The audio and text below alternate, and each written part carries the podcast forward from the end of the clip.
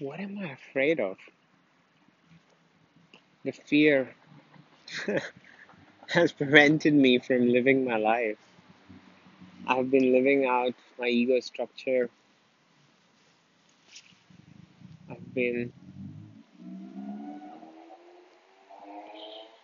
living for a few days of freedom for such a while. The best times in the last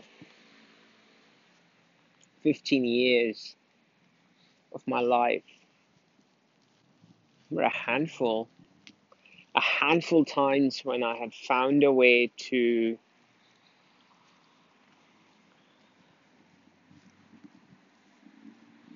when was I happy? I don't remember, man. Since I was 16 until now, not from 16 to 21. Perhaps I was a little happy. Nah, not really. Not not here. Maybe a little bit in my holidays, but not even then because there was nothing much to do. Maybe I'd get better food, spend some time with family, but no, no, was not really that happy. A little bit maybe.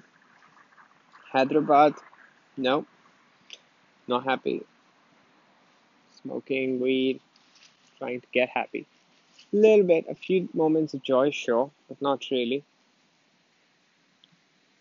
If I look back, Paris, Paris, I had some moments of joy. One semester was beautiful. Once I had gotten my internship, I was super happy for six months. And then after that, no, was not happy in Paris pretty much, except after I had a job, and then I was sort of having the gap year, right? During the periods when I was awaiting internship and smoking weed, sure, the job, and then I was in a relationship and I was traveling and I was free. And that time I was happy for maybe six months ish, so so maybe an year we can say in total in France. I would say so. And then in London, nothing. I don't think I've really ever been happy in London. Uh, pretty much the last five years, it's just been about survival. The most happy I probably was was this month in December when I went back home and there was no real stress going on about anything in my life for the first time. And I could go home and spend time with my family, spend time at the beach, start to live from a deeper place. I think a lot of my blocked elements of curiosity were eventually on the unknown element. So that curiosity stream of fear, as I have become comfortable with the change, as I have started opening to the unknown fully, and started enjoying the mystery, the mystic orientation has come in, the fear has started to go away. And of course, you know, having saved some money, built some skills, and some of those tangible things has helped a lot. And then, in the same way, as the play is starting to intensify and mastery has been one of the core themes, I feel now to fuel it, I could start unblocking and unplugging and allowing that anger to arise and flow in my entire body as pure presence. So that's somewhere in the middle stage. And then which is again the body. The first was the mind, the second is the body, and then the third is the heart. And so starting to connect in interrelational practices and seeing how that starts to open up the heart and doing the heart training and seeing what that does to the to the three streams of mind, body, and heart. To me, it's becoming clearer and clearer how things are moving. And what is interesting is I think I've spent the last 15 years of my life basically living behind this cage of ego. And that is fucking constraining, man. And not fun, you know? It wasn't, uh, it was not a lot of fun. It was quite limiting. And, uh, yeah, not something I'd recommend. But you know what? The earlier the better. I still have time and I have seen the glimpse of life that's possible for someone who can fully follow their curiosity and oh and open to the mystery and allow their body to be fully integrated with their energy and then open their heart naturally. So I know what's possible. And I have felt it in moments when my other elements have been open. And my heart has been able to connect with people, be that you know, in short elements of relationship, in dialogue, or when I go back home, or when I'm in nature and my heart's open with love and creativity. So I've started sensing the possibility of what's what's possible. And as I do that, I feel like my dependence on the time and space goes away. I'm no longer really, really dependent on the time and space. I'm free of that.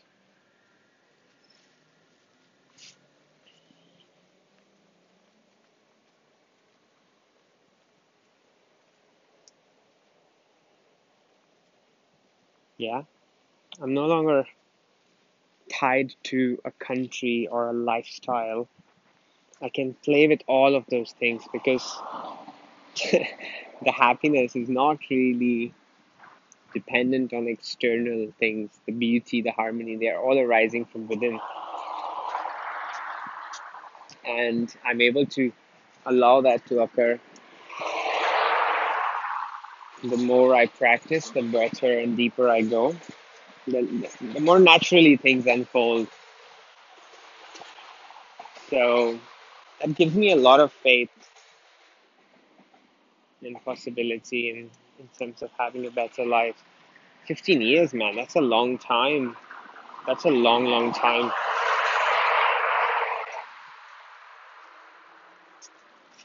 I'm 30 now. 15 years of my life, that's 50% of my life.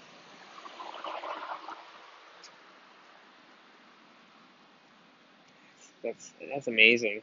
So I can say that before 15, pretty much most of my good time has happened. In the last 15 years, I've had one good year. Mm. That's a huge sacrifice.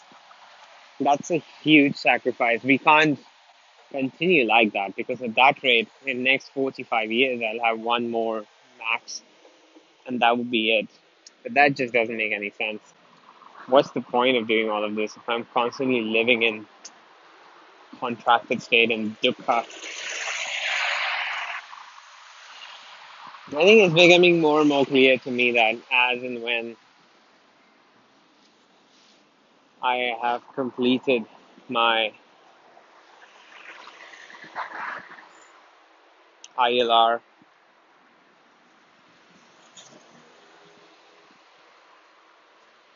and uh, citizenship. I might uh, find a way to do some long retreats, yeah, in the UK or elsewhere.